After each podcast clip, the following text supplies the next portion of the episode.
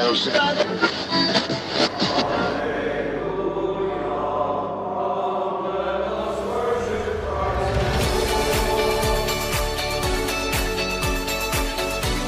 Hello, everyone. Welcome to AbbeyCast. This is our third episode today. Um, we're really grateful that you're joining us. We're really grateful that you've been supporting the Springhouse Ministry here at Daylesford Abbey.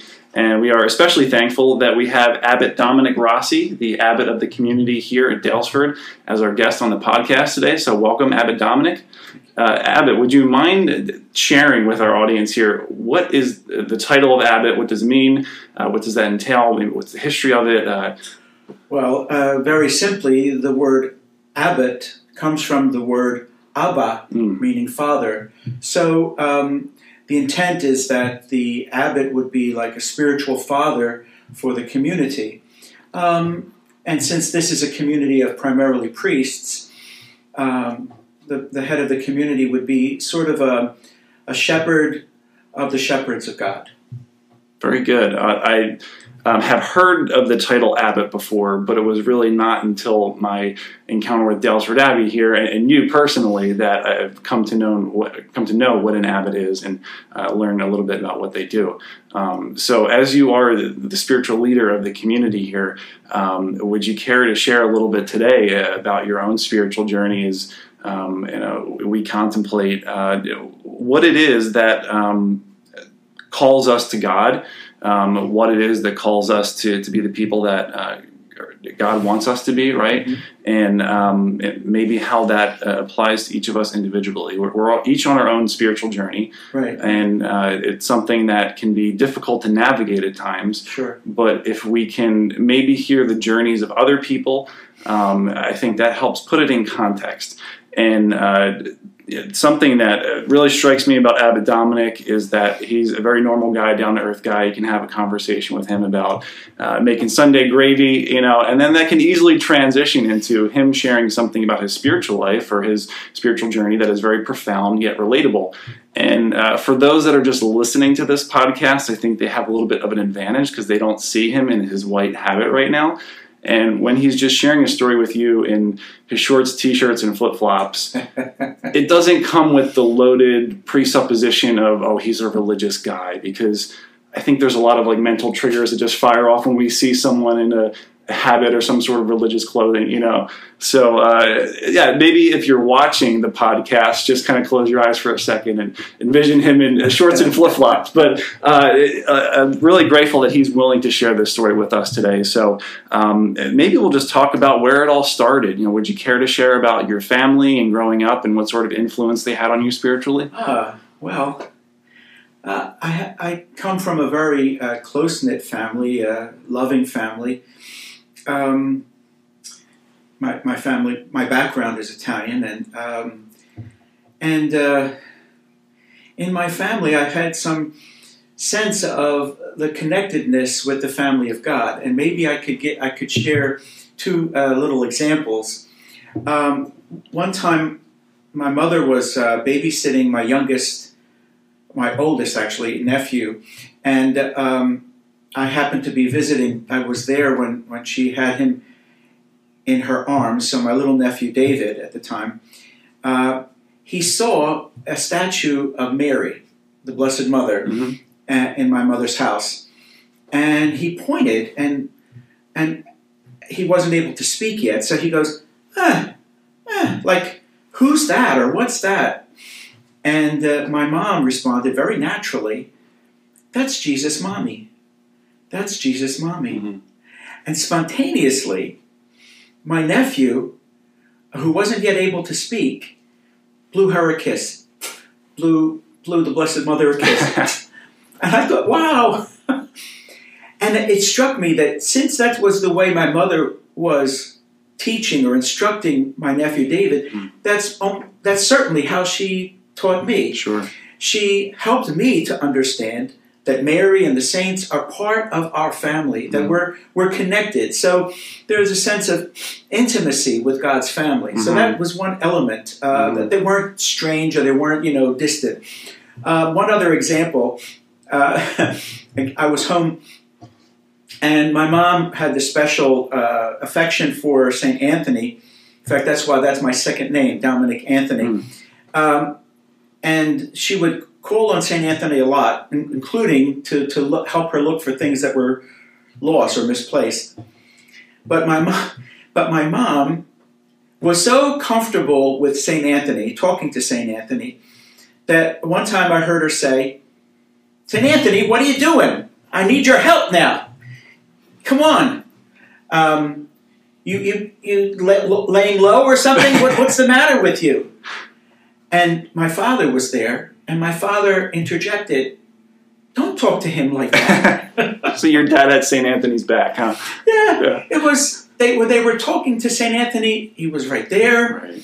They were intimate with him. Mhm. And my father was like, you know, be respectful or something like Mhm. that. So Mhm. th- there was like no question about whether or not St. Anthony was listening in. right. Uh, the question was uh, that my parents, both of them, seemed to uh, just connect with the saints, and they Mhm. gave that sense to me as well. Mm. I, I could almost envision, you know, it, St. Anthony being like an uncle of yours in the kitchen, you know, and, and your mom's yelling at her brother, and your dad's sticking up for his brother-in-law. Come on, give this guy a break, right? Yeah, yeah. Yeah. St. Anthony, there was a um, on the way to the Italian market, which my my mother went to frequently while she was uh, carrying me in her womb.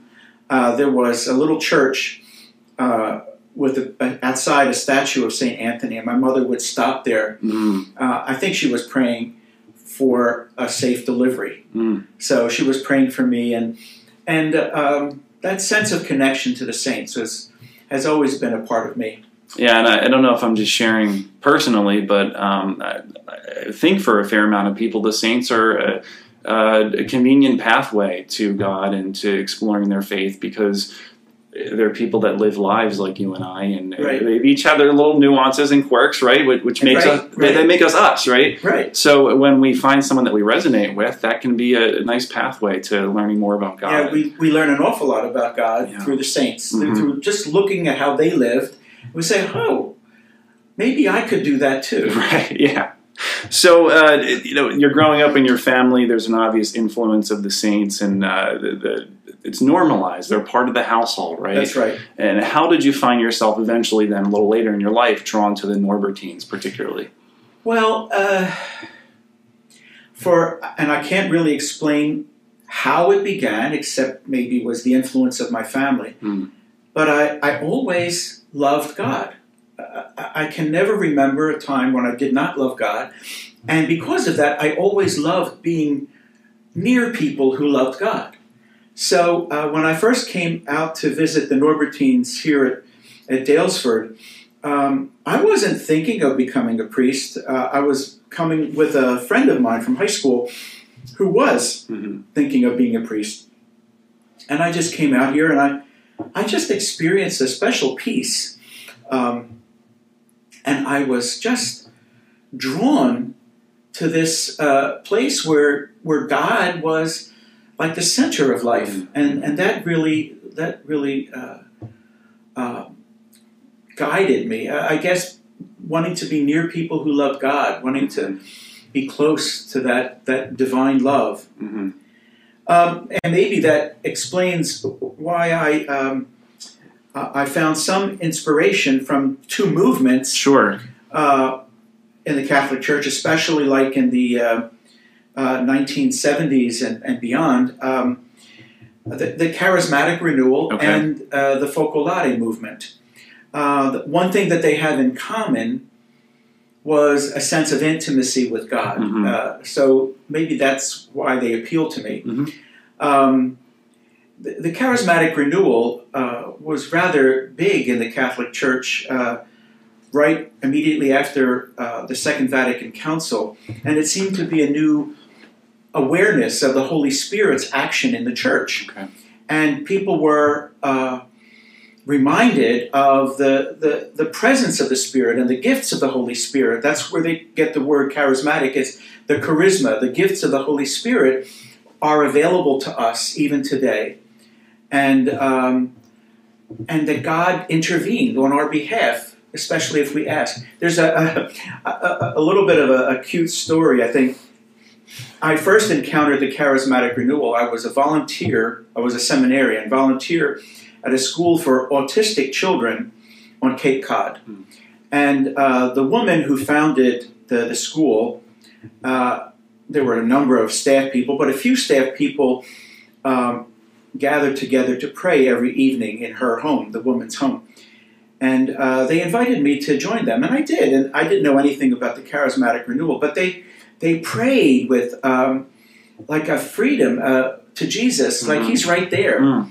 And um, I, I, they closed their eyes when they prayed, and I was like, I kept my eyes open, and I was looking at them and said, "Wow, you know, Jesus is right here." And so I like that. Uh, and uh, one of the these one of the young women who was there uh, praying, her name was Joni, and uh, she was a real character, uh, just unembarrassed to talk about her faith and Mm. so uh, they, she was Joni was saying to me in front, at, the entrance to the school. By the way, not all the the people in the school were of this mind. Okay. it was just a few of them. Sure.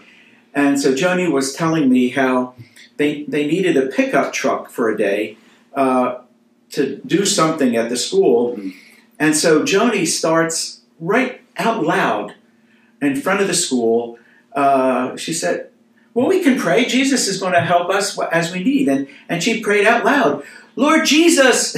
when she said that, I wanted to crawl in myself. I'm like.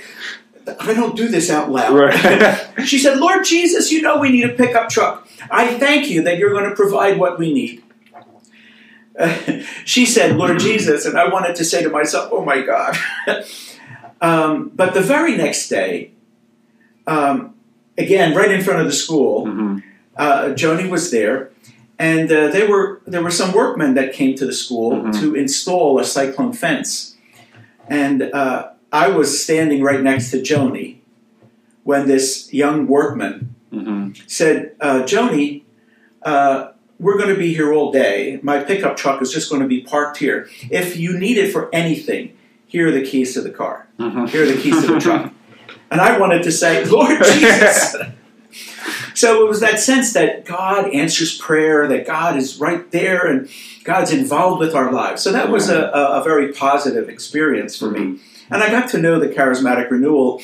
And one of the things that I loved the most was uh, over time uh, the, the, the freedom and the joyous worship um, that I, I experienced with the charismatic renewal. Mhm. And so we had a, a, rather large group here at the Abbey, uh, and the worship that that we experienced was just um, heavenly, Mm. heavenly. Mm. So I really like that. Mhm. Um, And it's interesting too because it, you started with how it was a little odd for you. It took you out of your comfort zone, right? It, it stretched you, and I've found similar in my own journey that I've found myself in certain situations. It's like, oh my god, how did I find myself in this room with this group doing this? But then you have a certain uh, humility or openness to it, and the spirit kind of just does what it will, and yeah, yeah. before you know it, it's it's all within the flow of things. So it, it, that's wonderful how uh, you were willing to take that leap of faith and step out into the unknown with it, and here it is, having shaped you so much. Right. And Yeah. um, um, so the, the, the prayer community here, the Body of Christ prayer community here at the Abbey, was really trying to listen for God's guidance, and uh, um, and we were led, quite honestly. One one of the things that we we did as a community was begin a, a what has become a major outreach to the homeless Mm.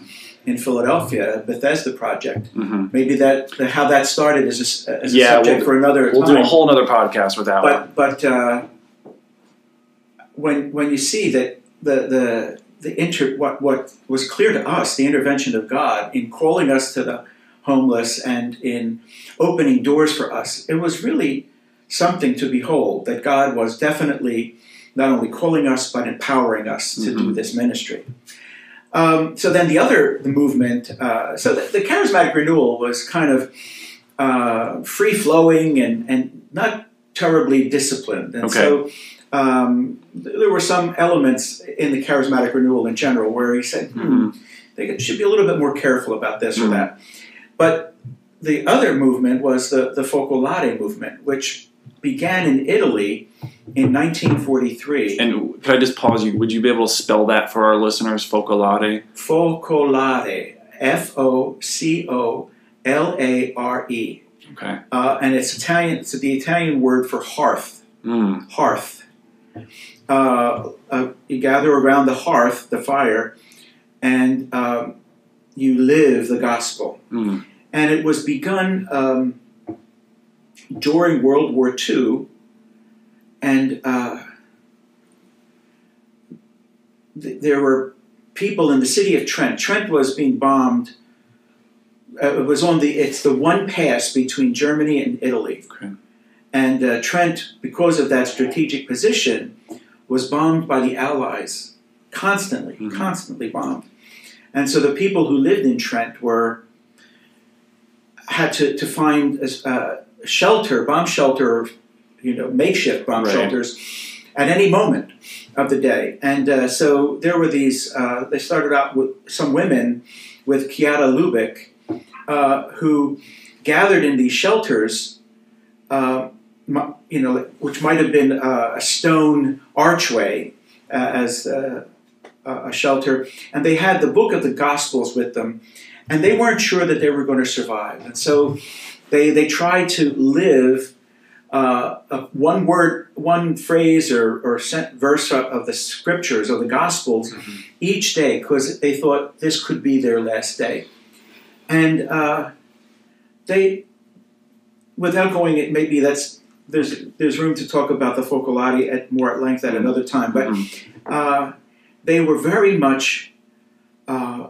trying to fulfill the prayer of Jesus Father, may they all be one.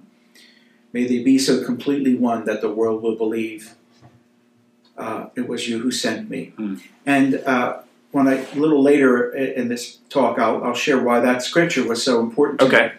But um, they they really try to put that love into practice, to sacrifice themselves for one another in very practical ways. Some mostly little ways, Mhm. uh, the daily life, but also could be in more significant ways. So I got in 1982.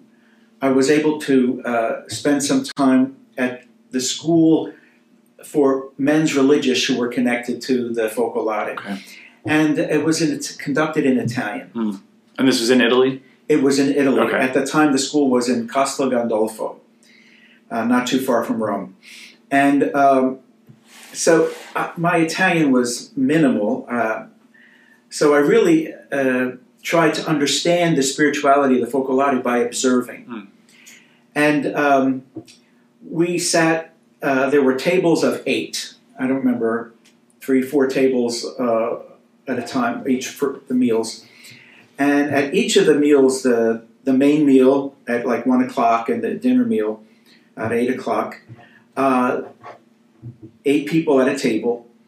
Uh, and invariably, there would be a basket of apples at the end of the meal, eight apples in each basket. Now, the, the guy who was the uh, director of this, this school of Focolare Spirituality, his family had, had a farm and they donated a whole truckload of apples that were stored in their cellar. Mm-hmm.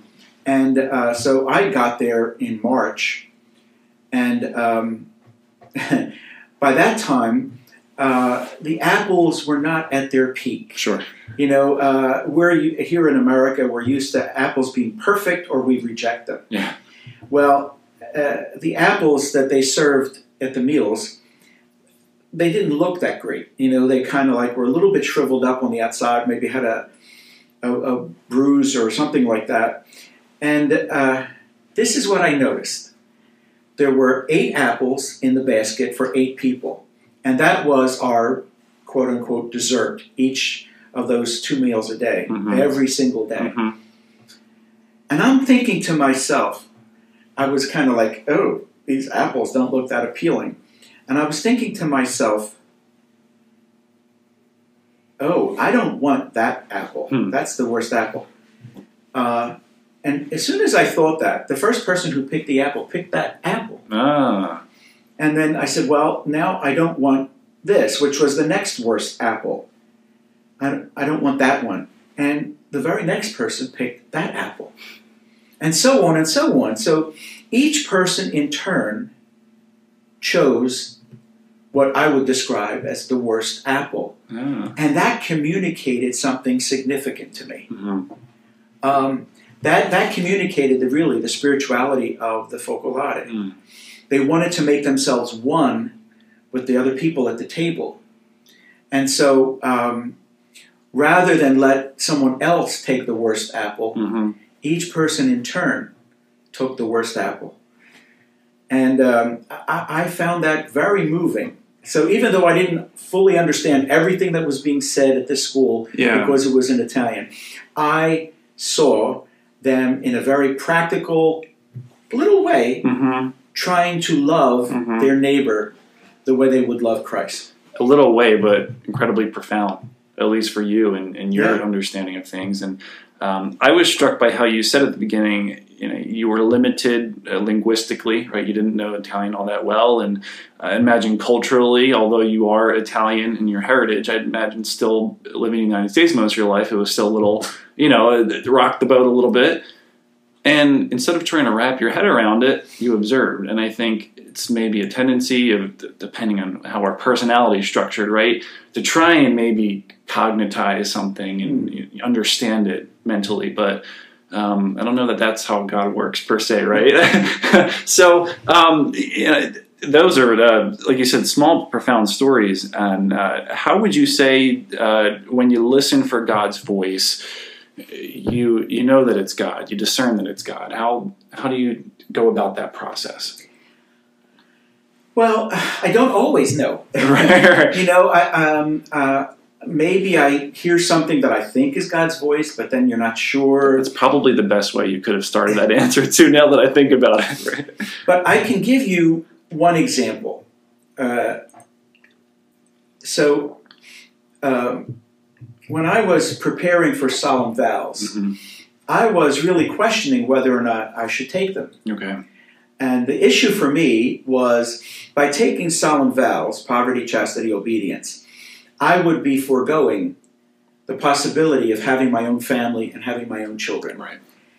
And I have to tell you that I really love children. Um, I, I, I, think I would have been a very good father. You Mhm. know, um, and the the thought of not having my own children was a, a rather big deal for me. Mm. So I was in the Blessed Sacrament Chapel here at the Abbey, and I was talking to the Lord about that. I said, Lord, I don't know if I can do this. I, I don't know if I uh, want to forego having my own children. And then I heard in my mind's ear, Dominic, if you give up having your own children for me, I will give you thousands of mine. Mm. If you give up having your own children for me, I will give you thousands of mine. Now, when I heard those words in my mind's ear, I was not in any way sure that I was hearing God. Mhm. I might have been hearing my own you know, imagination. Right. But I said, well, maybe it's the Lord. And I decided, okay, I'll, I'm going to act as if it was the Lord. Mhm. And I decided to take solemn vows. And that was, uh, oh, I don't know, about 50 years ago now. So that was a big bet, huh? that it was the Lord. But about five years ago, I was pastor at, at St. Gabriel Parish in South Philadelphia. And uh, I was preaching at a Sunday Mass, and the gospel uh, was about the rich young man walking away from Jesus Mhm. because he had many possessions and he couldn't let go of them. Okay. And uh, Simon Peter said to Jesus, uh, Jesus said to Simon Peter, so how hard it is for the rich to enter the kingdom of heaven. Um, and Simon Peter said, But Lord, we've given up everything to follow you. Mm. And, and Jesus said, I hope I get the right order, but Mhm. no one who has given up father, mother, brother, sister, wife, children Mm. for my sake will not receive a hundred times over. And I thought, okay. So at that point in the in this in the homily, I was I, I remind I was saying, you know, that reminded me sure. of that time in in the Blessed Sacrament Chapel, like 45 years before that. hmm And I, I shared with the congregation that Sunday morning, I shared with them, I said, you know, I struggled with whether or not I should make solemn vows, hmm uh, take solemn vows. And I told them because I, I, I was really uh, thinking that maybe I would like to have my own family, my own children. And then I shared with them at in the parish, I shared what I, you know, I heard in my mind's ear, thinking that might be the Lord. And I said, and I told them, I said, what I heard in my mind's ear was Dominic, if you give up having your own children for me, I will give you thousands of mine. Just at that moment, at that very moment, a little toddler escaped the clutches of his mother from the very back of the church, ran all the way down the center aisle of the church, out- right to where I was preaching. And he put his arms out like this for me to pick him up. No. I picked him up and I kissed him. Imagine that. Right. Everybody in the everybody in the church went, "Oh." and for me, that was that was like a sign from God that the Lord confirmed what I had heard 45 years before. right. If you give up having your own children for me, I will give you thousands of mine. And this little boy runs up to me. He did, he couldn't speak. Sure. He just ran right up to me, and I didn't even know who he was. Right. I didn't know his mother. I didn't know who he was. hmm He runs right up to me at that moment with his arms outstretched for me to pick him up. I picked him up, I kissed him, put him back, let him go back to his mother. But I felt that that was the, uh, the sign Yeah. that what I had heard was really the Lord. Mm. And it was 45 years later. hmm 45 Talk years about later. discernment, right? So, uh, you know, I, I thought 45 years before it could have been the Lord, hmm but now I now I was convinced Right. Because in fact, the Lord has given me the opportunity to serve many children, Mhm. and uh, I have rejoiced in that ability. hmm And the Lord was faithful to that promise. Mm. And um, even though we're not 100% sure, Right. it sounded like the Lord. Right. So I, I made the presumption that it might be the Lord. Right, right, and and I think that that boy was listening that day too to the Lord and knew that was his cue to run to the front, right? Yeah. Yeah, well, it, oh, that just brings to mind, uh, you know, having to be like a child to enter the kingdom, right? Uh, having that again, the humility, the openness, the oh yeah, the uh, the willingness to follow and, and seek, right, and uh, to And that little boy was somehow open to God. right.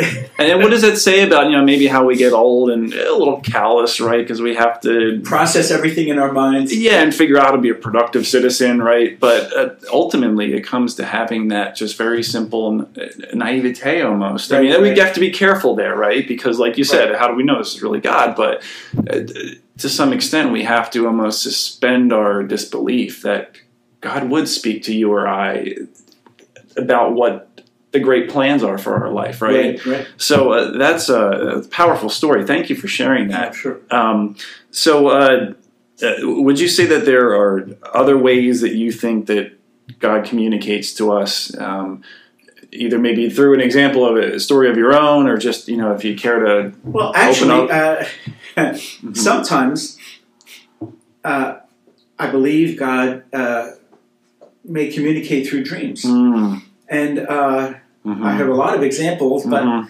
I just want to, maybe I'll share one with you. Sure, please. So uh, I was given the responsibility of, of being a pastor in a parish, uh, um, and uh, it was very challenging. In those first years that I was pastor, I felt that some people were uh,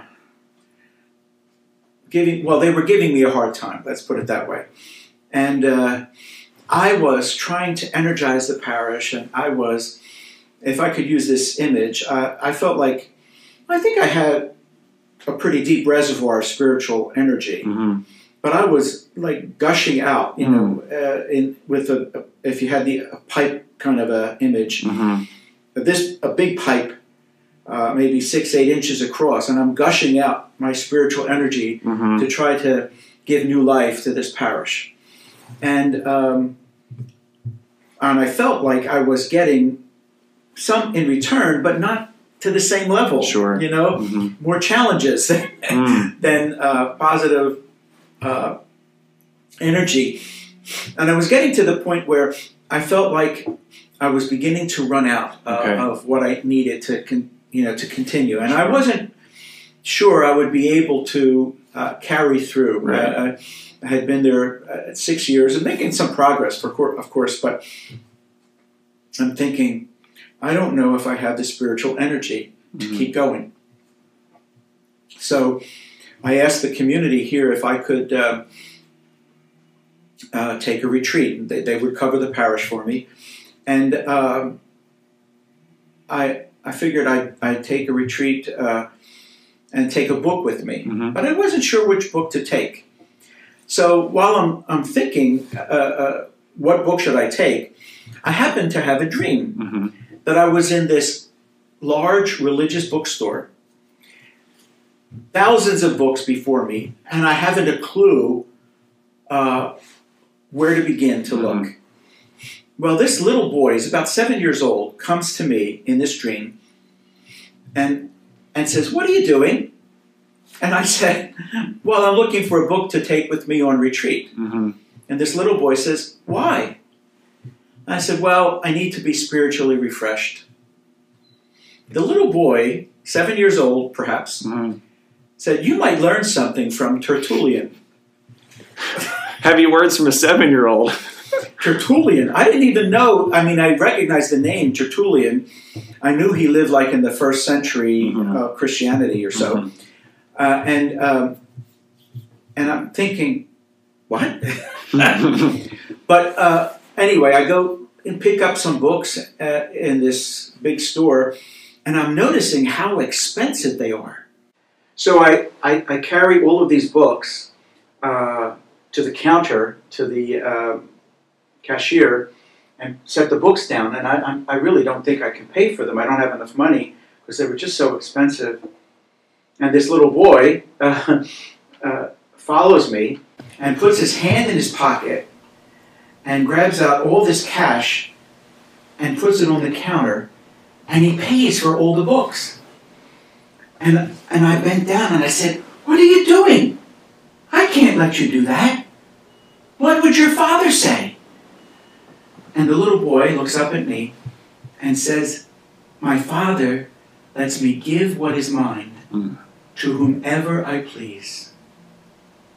My father lets me give what is mine to whomever I please. And then he kissed me on the cheek, Mm. and that was the end of the dream. And I was like, oh.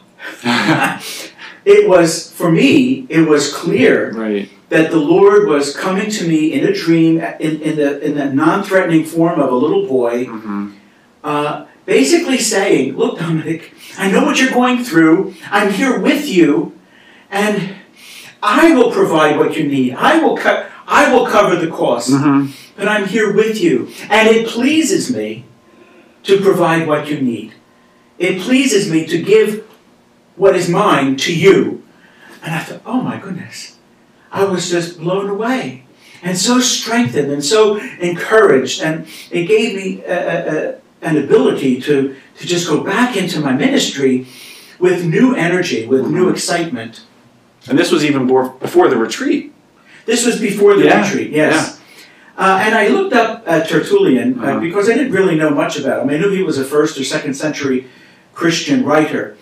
And uh, basically, he was never made a saint because he was a, uh, he was a rigorist. hmm He was basically too hard on himself Okay. and on others. Okay. And I'm thinking, well, maybe that was the message Right. that Tertullian, and the Lord was saying to me, don't be so hard on yourself.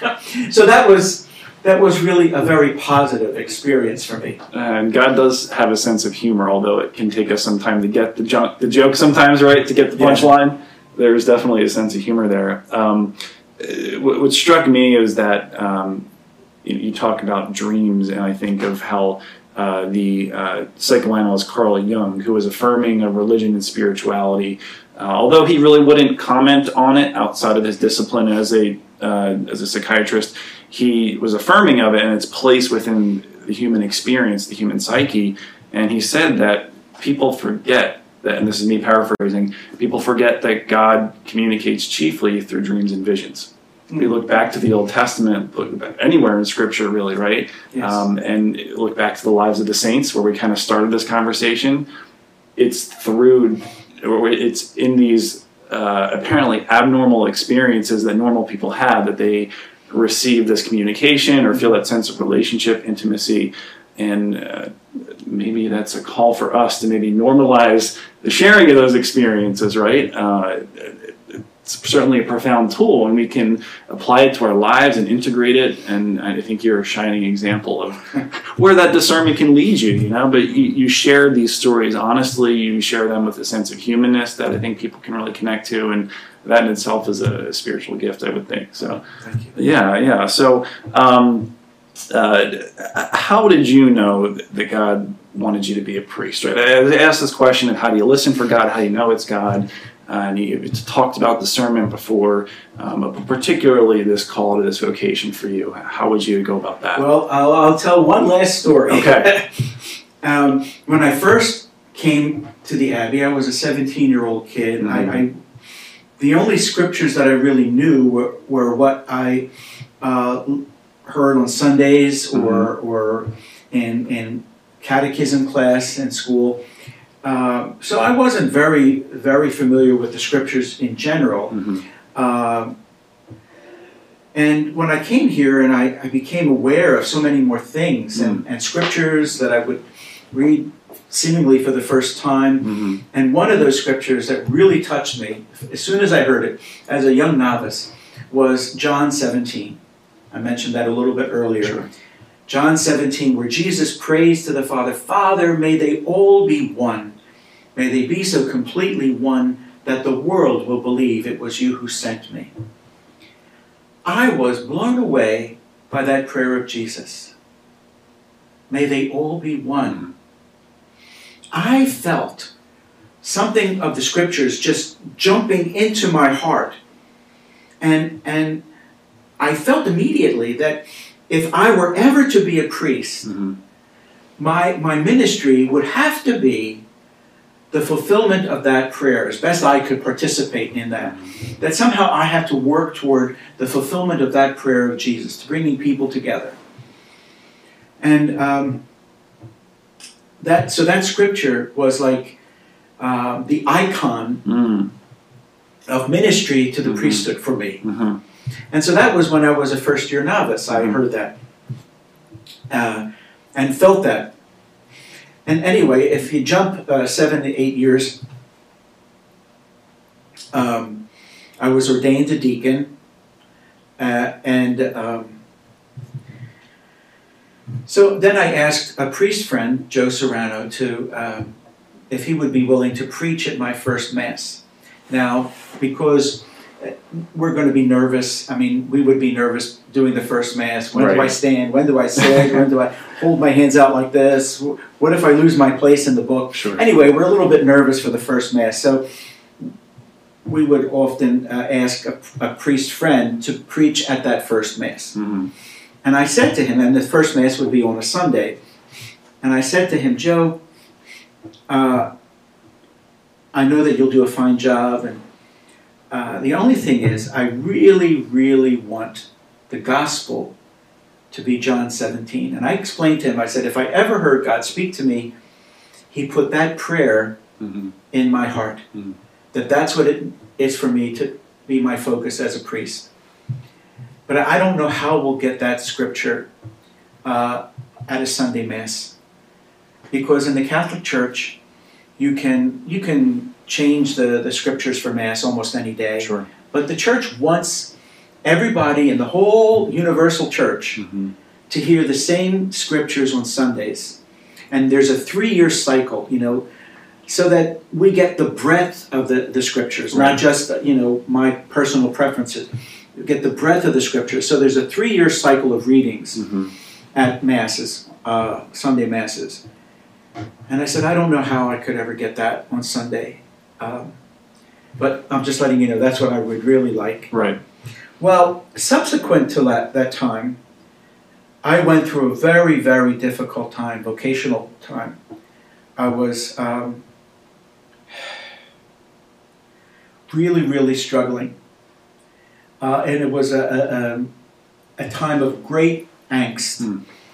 Uh, I don't know if you've ever heard the expression having uh, butterflies, Oh yeah. you know, like in your stomach. Cold feet. Uh, but this wasn't butterflies. This was like a, an, a locomotive engine driving through my gut. That's what it was. And it was for months that I, and essentially, uh, I felt unworthy and incapable Hmm. of being a priest. Hmm. How could I ever be a priest? Hmm.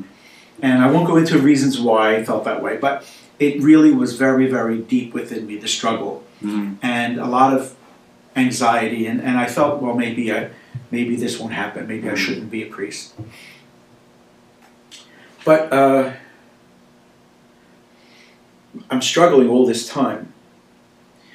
And uh, about six weeks and I shared this struggle with Father Joe so he knew what I was going through uh, about six weeks before the ordination was scheduled and I didn't have a, anything to say about when it was going to be scheduled Mhm. I just looked up the readings for the day of my first Mass, the seventh Sunday, uh, cycle C, um, seventh Sunday in Ordinary Time, Mhm. oh, in Easter time, seventh Sunday in Easter time, cycle C. And uh, the first reading was uh, Saint Stephen being stoned to death. I said, oh, wow. Right.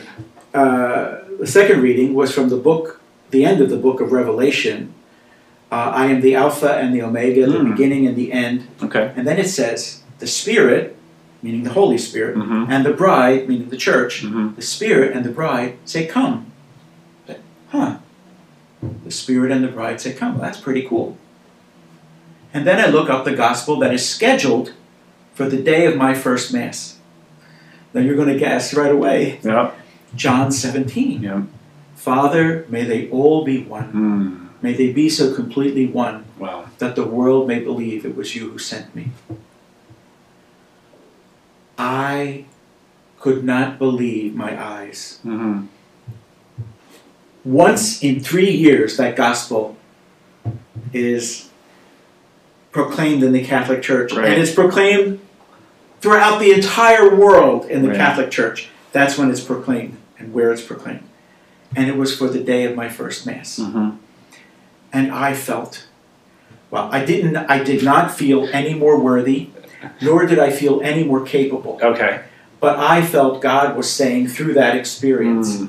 Dominic you got it right Right. you heard me I want this to be the heart of your ministry as a priest Mm. I want you to do everything you can Mhm. to fulfill this prayer of mine Mhm. so I felt that God was confirming Mhm. um, that I was called to the priesthood. And again, I'll say it again. I did not. I do not feel now, nor did I feel then, Mhm. that I was any more worthy or any more capable. Mm. But I just felt that God wanted me to be a priest, Yeah. and I can't shake that. Mhm. So um, I know during the time that I was ordained that there were a lot of people who left the priesthood for some reason or, no- or another, Mhm. but I never felt uh, the desire to leave. I could not leave what I Mm. believe God called me to. Thank you for sharing that. I, the last thing you said, I mean, it's a profound story in itself, but uh, and you've shared that with me before. But the last sentence you said, and it may have been a little trivial to you, but that a lot of men had been leaving the priesthood at that time. And you know, I understand that throughout church history, there have been movements. It ebbs and flows when it comes to religious vocation and religious, spiritual movements, even within the church, right? So, you know, we're all affected by our time, our epoch that we live in to some extent. Yet that call is such a personal thing. The call to vocation is such a personal thing. Whatever one's vocation is in life, that it really takes uh, a firmness too to be able to say that no, I do feel like that this is what God is calling me to. despite what the rest of the world around me might doing might be doing. Right. Mm-hmm. I think there's a, a, pretty important message we can take from that too, because uh, I think that's a situation that we all might find ourselves in at some point where I don't know if this is where God wants me to be right now. Right. And that's a very honest question to ask ourselves. And you say, even all these years later, right, some of those feelings have not changed, but you hold it all together in that despite me having some hang-ups or whatever you want to call them, which we all have, right, I still acknowledge that there is a bigger plan here that I'm a part of that God calls me to, and all my imperfections. Yes, right. right. To, to, work with what is, and to just share my life as a ministry, and uh, right. That's an incredibly beautiful thing. Yeah, and and I mean, I, I still am a man of weakness, you know, uh, and uh, it would be very easy for me to say, you know, you don't really have what it takes, mm-hmm. or you messed up so much. Mm-hmm. Uh, but I think God saying that I, I know that. Right. but I'm here. So what? Right. And, uh, you know, I'm going to provide what you need. Yeah, yeah. Mm-hmm. Well, thank you, Abbot Dominic. Uh, yeah, I know maybe my stories are a little bit quirky, so I'm I, sometimes a little embarrassed in sharing them, but uh, it, it really is. it really is my story, so I don't know what else to do. yeah, and, and you say it with a smile on your face and with honesty and authenticity in your voice. You know, I think anyone that knows you knows that's you. Um, but uh, it, we're we're all quirky, right? We all experience these uh, odd events in our lives, these odd circumstances where we feel like the the fabric of space time is really kind of coming apart at the seams, but in that maybe that's God kind of making a little space for us to look through to see a, a clear representation of His face and uh, the people we encounter, the, the, the, situations we're in, and how we can be that light for others, despite you know what we may think of ourselves. Yeah. there is a higher opinion that a higher personality has of us, right? That's right. right. And uh, that's an important thing to come back to. We, we all oscillate, right? We, we go yeah. back and forth, but yeah, yeah. Um, and I think for any of you that know Abbot Dominic, you know that he has a certain lightness to him um, a certain joy that uh, speaks uh, profoundly of you know that that spiritual reservoir that you said that is within us. And um, thank you for sharing that story too, where you said that you kind of felt like you were, you know, there wasn't that uh, mutual reciprocity really, and I think that's for especially people in ministry uh, a very uh, I don't want to say unfortunate. It's just a reality, right? When, when, we're always giving of ourselves, it's important to keep our, our own reservoir full, right? right. Um, and uh, for those that maybe aren't in a, a, ministry field per se, that's just your life, your the spirituality of your own life, and how you care for your loved ones, your children, your your significant other, the community you live with, right? Mm-hmm. So uh, you know that spiritual presence, like we kind of started with, is not just dictated by Dominic being an abbot or you know someone being a priest or a nun or a lay person, but just that everyday flow of life right. and how that is all a mysterious communication, connection, relationship with God. And through this process of discernment that Abbot Dominic has walked us through today, and just by again sharing his own stories and doing so in a way that uh, you know makes you laugh, makes you tear up a little bit, makes you just appreciate the the wondrous mystery of life. Um, we're very grateful for him doing that today. So. Thank you. Thank you. Thank you for being with us today. And we'll look forward to having you on at a time near in the future when you can take us more into that story that you alluded to regarding um, uh, the Bethesda Project in the city of Philadelphia. So we'll get you on again soon for that. Um, but uh, for those of you that are listening or watching at home, we just want to express our gratitude one more time to thank you for uh, your prayers, your your sharing, and your um, your financial support of uh, the Springhouse Media Ministry here at Daylesford Abbey. Uh, remember, you can go online daylesford.org slash springhouse hyphen media slash support to support us. Um, and we always appreciate the, sh- the, shares on social media as well. Uh, programming we've got rolling right now is Rock the Word 153 with Father John Zagarella, Art and Artists at the Abbey with Father Andrew Ciferni, and of course, uh, another installment today here of Abbeycast. Uh, coming up in the future, this fall, October into November, uh, we'll see some more uh, formal uh, print announcements coming up. But we're going to be offering a program called Meditative Mondays. It's going to be a retreat given over the series of a few weeks uh, by Father Joe Serrano, another Norbertine here, who I'm sure many of you know, um, an excellent teacher, a college professor at St. Joe's University for uh, a large chunk of his his life, and um, a great person to learn from. So that's something to look forward to coming up here.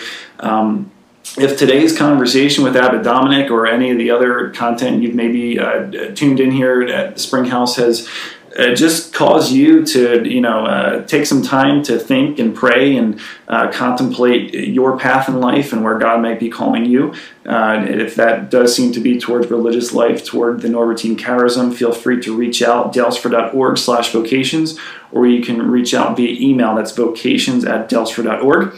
And uh, another plug for the Abbey here in the Spirituality and Retreat Center. Uh, great time of year to take a private retreat for yourself. These past few months with uh, the pandemic, with the uh, society kind of shutting down has been disorienting, and I think it's important for all of us to take some time and think about uh, kind of like our conversation touched on today. What's at the center of our lives? What's the most right. important thing here?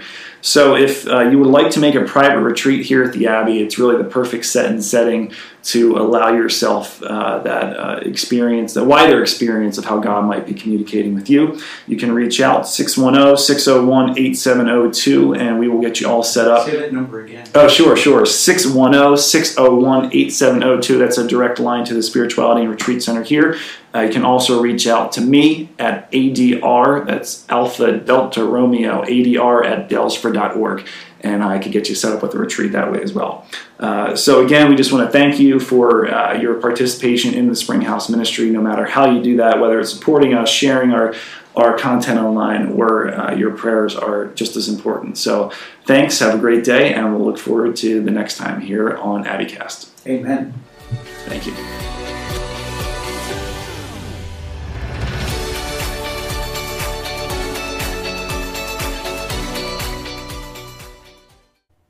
Content from the Springhouse is available free of charge. If you find this ministry is of service to you, we hope that you will support us in providing this content in an ongoing manner. We consider this a pay it forward endeavor. Not only would your donation help us to cover the expenses of producing its content, you would make it possible for us to offer it to others as well.